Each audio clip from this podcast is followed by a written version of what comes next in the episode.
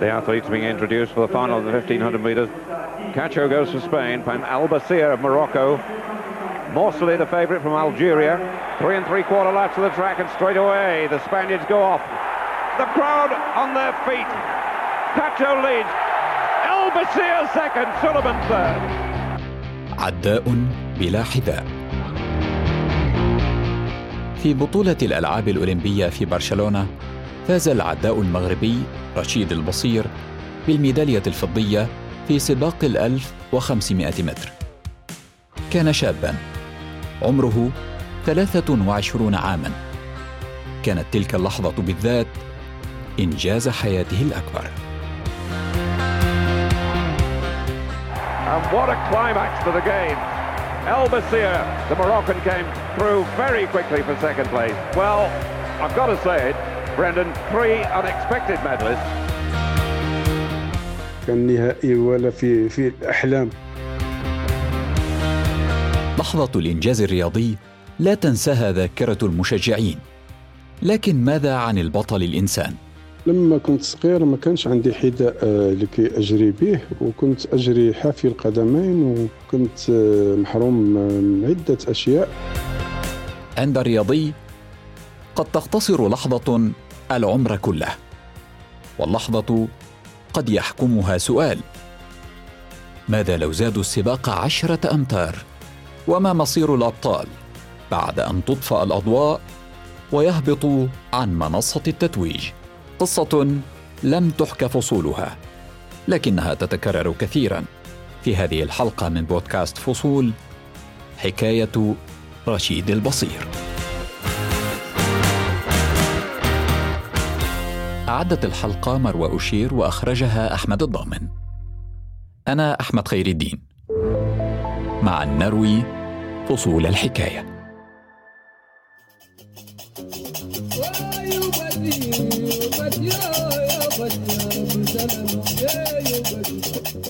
في مدينة فاس تبدأ حكاية رشيد.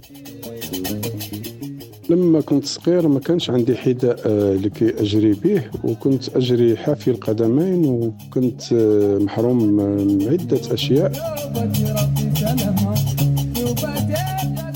كان الفتى رشيد يعدو في فاس حافي القدمين ويحلم بمنصات التتويج. وجد الإلهام في سعيد عويطة. في الثمانينيات كان عويطة يحطم الأرقام القياسية ويلهم جيلا من العدائين المغاربة خاصة بعد فوزه بذهبية سباق الخمسة ألاف متر في أولمبياد لوس أنجلوس. هذا الجيل من العدائين انطلق إلى منصات التتويج في برشلونة وأتلانتا وسيدني من أحياء شعبية. عشت في واحد العائلة جد متوسطة وسط سبعة ديال الإخوان والأخوات. الوالد الله يرحمه كان في عيل العائله وكان تيوفر لنا الظروف اللي على قد المستطاع. كنا محروم من بعض الأشياء ما يمكنش يوفر المتطلبات كاملة. الظروف كانت شوية صعبة ولكن الحمد لله.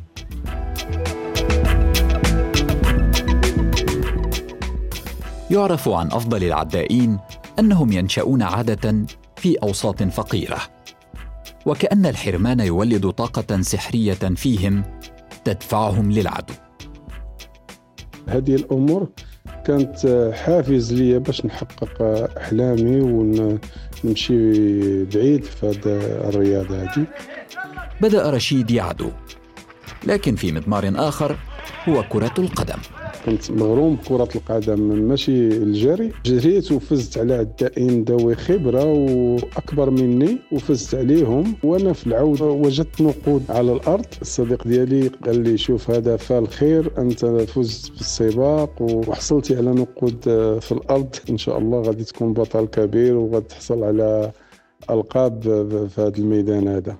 كان رشيد فتى في الخامسة عشرة عندما خاض أول سباق رسمي للعدو الريفي في مدينة فاس وهو سباق عدو يجرى في العراء موهبة رشيد لفتت حينها أنظار المنتخب المغربي وقرر أن يضمه إلى صفوفه. وأنا في الاعدادي كنت تنخرج من من الدروس ديالي الساعة السادسة مساء وكنت مضطر باش ندير التدريب ديالي. كانوا زملاء ديالي معايا في الإعدادية. كنت تنعطيهم الكتب نتاعي والمحفظة ديالي ديال الدراسة. وكنت تنجي بملابس رياضية من من من المنزل. إذا غير تنخرج من الدراسة تنمشي مباشرة للتدريب.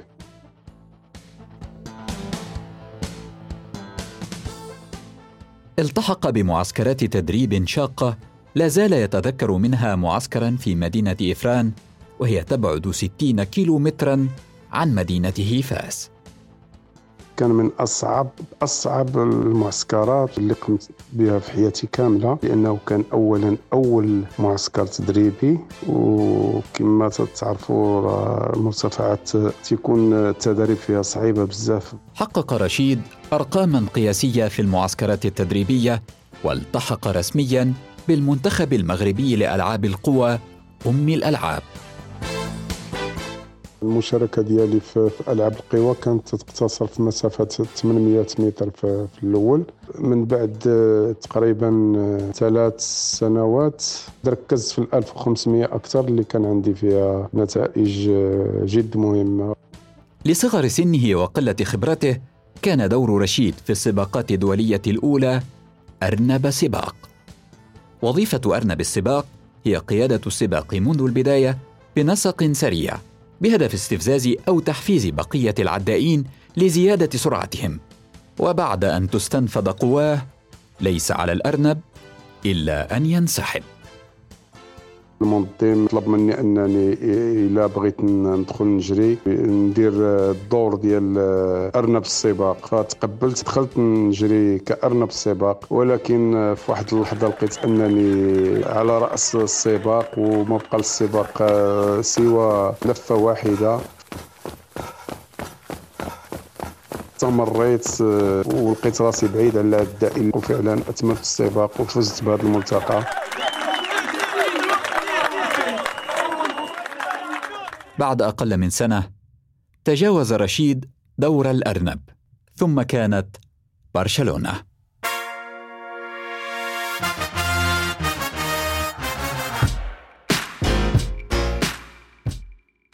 عداء بلا حذاء. بودكاست فصول. لما باب الطيارة اتفتح كان بالنسبة لي مرعب جدا فكرة إن أنا سامع صوت الهواء قوي إزاي. وطبعا آه أنا مش شايف الارتفاع بس عارف إن أنا على ارتفاع 13 ألف قدم مصطفى كمال على بعد خطوة واحدة من قفزة حرة. خايف قوي نحو عالم لا يراه أنا اتولدت مش بشوف. لكن لا يمنعه ذلك من اكتشافه. لما لبست الباراشوت أو لما جربت أسوق عربية في الصحراء مش هدفها المغامرة في حد ذاتها. يعني مش عايز أبقى جيمس بوند. هل يواجه الفرد إعاقته فقط؟ أم عوائق المجتمع أيضا؟ وبدأت أشوف رؤية الناس في الأول إزاي هي فيها إعاقة لينا. حكاية جديدة الأسبوع المقبل من بودكاست فصول. بودكاست فصول. نروي معا فصول الحكاية. عداء بلا حذاء.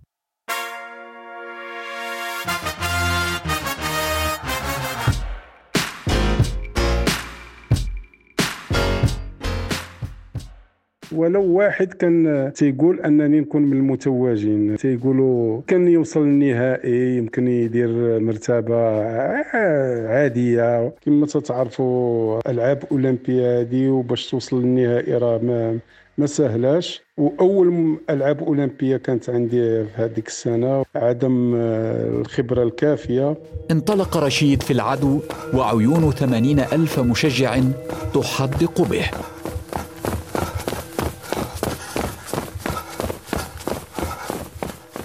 ولو أنه مرات عليه 29 سنة مازال محفور في الذاكرة ديالي لأنه سباق كان خيالي. رغم العوائق اللي لقيتها في وسط السباق بدأ رشيد السباق بطيئا. تجاوزه المنافسون. عرقلوه. لكن في الأمتار المئتين الأخيرة بعد 1300 متر حقق المفاجأة. زادت سرعته اقترب من المقدمة وكلما اقترب سار أسرع.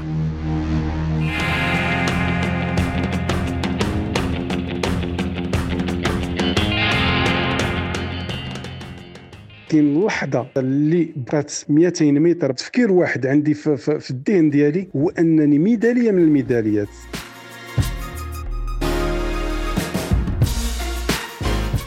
وفي هذيك اللحظة فكرت في العائلة الدرجة الأولى فكرت في التمارين الشاقة فكرت في بلادي المغرب. وبالفعل الحمد لله ولو أنني كنت بعيد على العدائين خرجت الممر الثالث وقيلة.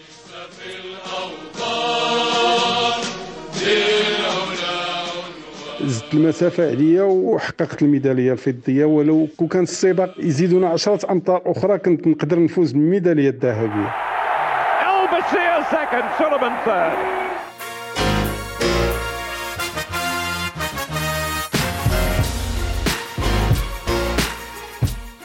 كان العداء الثاني الذي يعبر خط النهاية. الذهبية كانت من نصيب العداء الإسباني فيرمين كاتشو.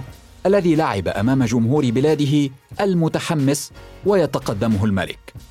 الحمد لله ولى عندي مستشهرين ديالي. تربطني عقود معهم اثمنة جد مهمة. كان عندي عقود مع la marque japonaise Mizuno. من بعد منها درت عقود مع Nike. الوضع تحسن بزاف. أنا ولا العائلة. خديت سكن أحسن من اللي كان عندنا. خديته الوالدين ومن بعد تزوجت واستقليت بذاتي والحمد لله الآن تمتلك سيارة وسيارة فاخرة. وهادو كلهم كانوا الحويجات اللي كنتي في الطفولة ما, ما كانش تيطيحوا لك حتى على البال أنهم ولكن الحمد لله من بعد حققتهم بفضل هاد المرتبة اللي وصلت لها والحمد لله. غير هذا الفوز الفضي حياة رشيد بأكملها. تحول ذلك الطفل الذي لم يكن يملك حذاء رياضيا يتدرب به إلى وجه إعلاني لأكبر شركات الأحذية الرياضية في العالم. قبل أن ينتصف عقده الثالث كان رشيد قد حقق انجازا عالميا. حصل على الشهرة وعلى أوسمة ملكية. وصل إلى القمة. لكن مشواره الرياضي كان بانتظار نكسة مبكرة.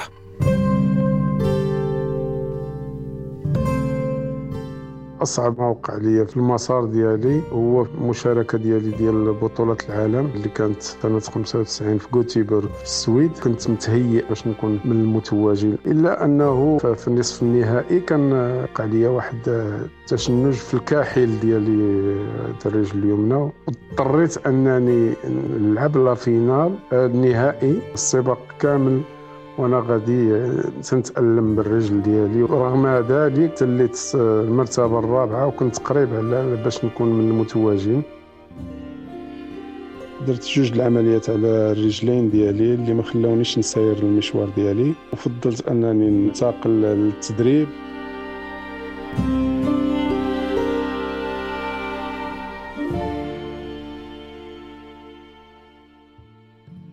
بعد أقل من سبع سنوات من احتراف العدو في المحافل الدولية توقف رشيد عن العدو مجبرا. إصابة في قدمه أرغمته على نسيان حلمه بتحقيق إنجاز أولمبي جديد. اعتزل مبكرا وانتقل من صفوف العدو إلى صفوف التدريب عائدا إلى مدينته فاس. عشرون عاما قضاها رشيد مدربا منسيا للعدو في مسقط رأسه أشرف على تدريب عدائين صاعدين من المنتخب المغربي كان منهم سفيان البقالي Également euh, Soufiane El Bakali, le, le Marocain. Soufiane El Bakali, c'est le meilleur coureur de type au, au niveau mondial. سفيان البقالي عداء مغربي توج بالفضية في سباق ثلاثة آلاف متر موانع في بطولة العالم عام 2017 كسر أرقاما قياسية عالمية وسجل أسرع توقيت عالمي عام 2020 لحساب ملتقى موناكو. وحقق أسرع توقيت عالمي في سباق ثلاثة ألاف متر موانع في ملتقى روما عام 2021 وتأهل لتمثيل بلاده في أولمبياد طوكيو.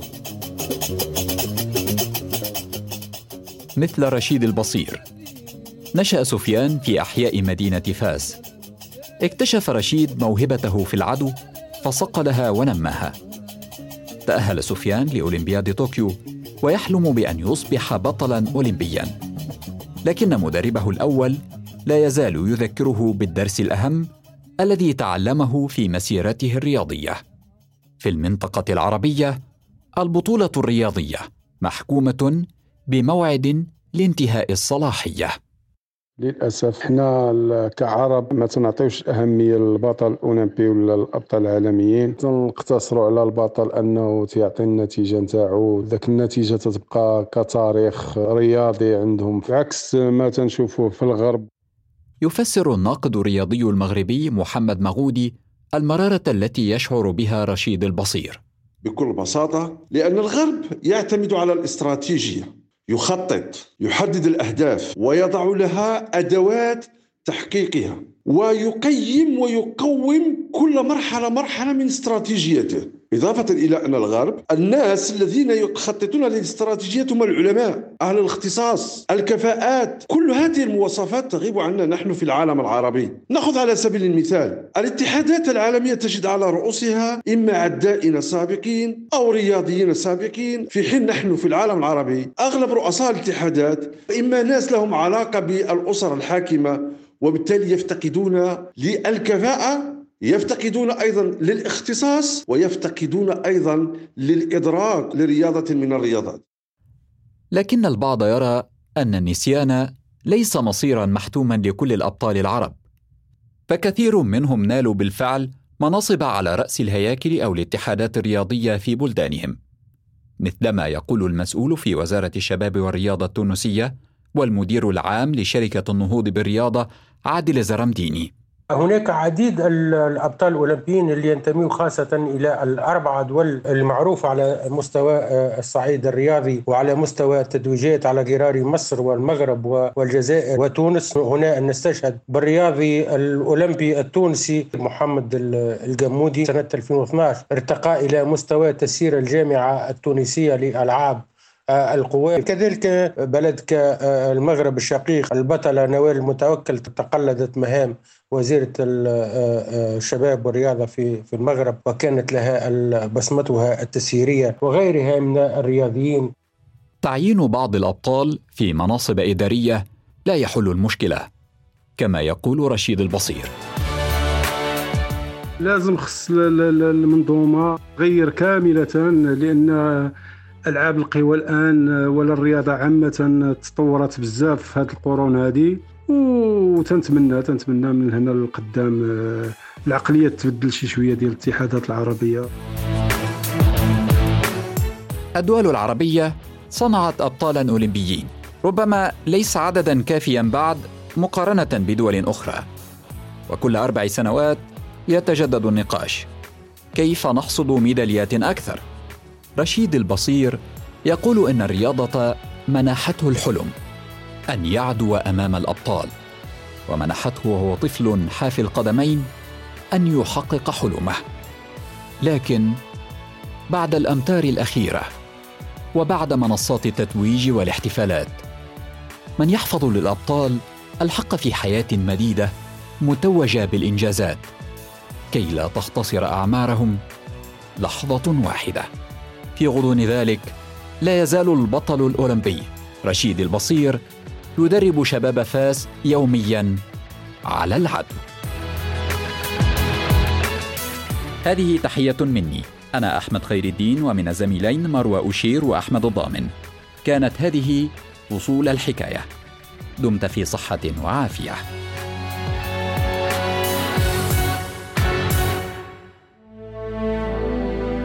بودكاست فصول. نروي معا فصول الحكاية. اشترك في الحرة بودكاست على أبل بودكاست وجوجل بودكاست. وتابعنا على سبوتيفاي يوتيوب وساوند كلاود.